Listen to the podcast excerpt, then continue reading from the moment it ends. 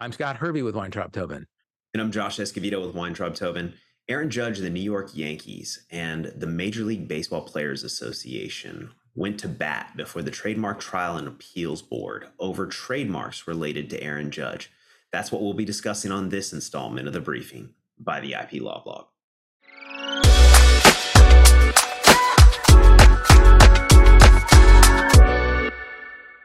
Welcome to The Briefing. Today we have some interesting news coming out of the sports world.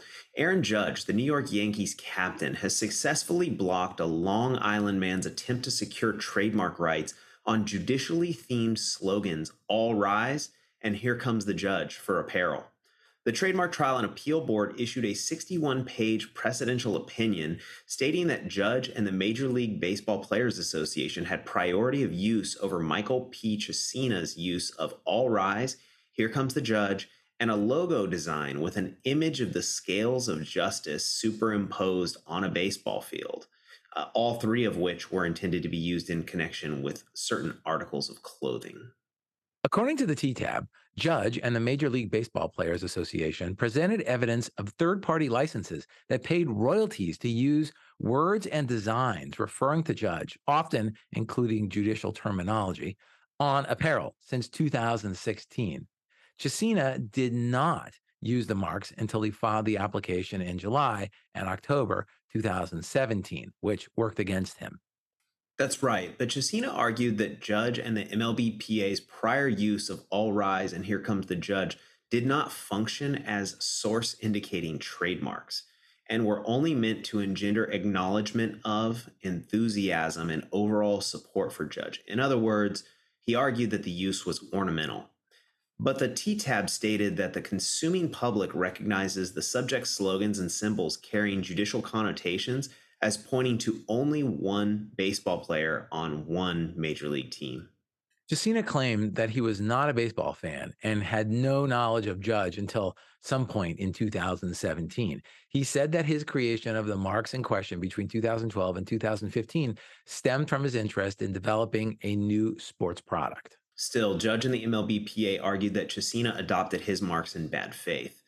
The T T A B noted in its opinion that Cicina's timing and choice of marks and colors are indeed eyebrow-raising, and his protestations of good faith strain credulity. The T T A B also stated that it was the perception of the relevant public, that is baseball fans, rather than the party's intent that determined whether a designation functioned as a trademark. Overall, the T T A B deemed the evidence sufficient to negate Cicina's protestations of good faith, and Judge and the M L B P A were able to successfully block his attempt to secure trademark rights on the slogans.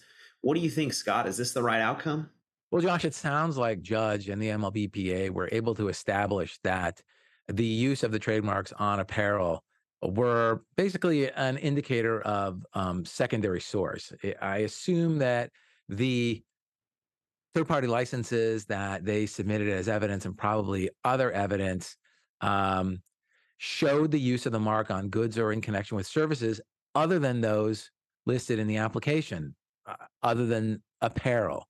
And if you are able to show use of these particular trademarks on uh, goods or on services other than the good that is claimed to be merely ornamental, that's how you establish uh, secondary source of the mark. That's an indicator of secondary source.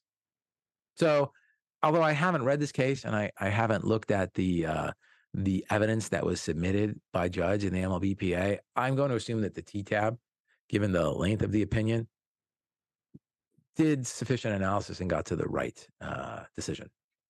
I think that's right, Scott. And just to give a brief overview of, of what the T T A B looked at in, in reaching this conclusion, Uh, essentially, it looked at the license agreements uh, and said, look, they've been licensing these goods to third parties. Uh, they looked at a declaration from his agent, Paige Odle, uh, which also supported that.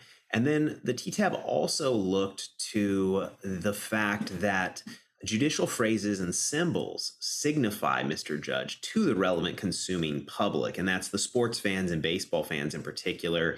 And interestingly, the T T A B wrote that uh, Mister Judge is the only baseball player with a judicial-sounding name in the ma- in Major League Baseball, and so they found that this was, to the consuming public, uh, an indicator of source. And so I, I would say this is the right conclusion.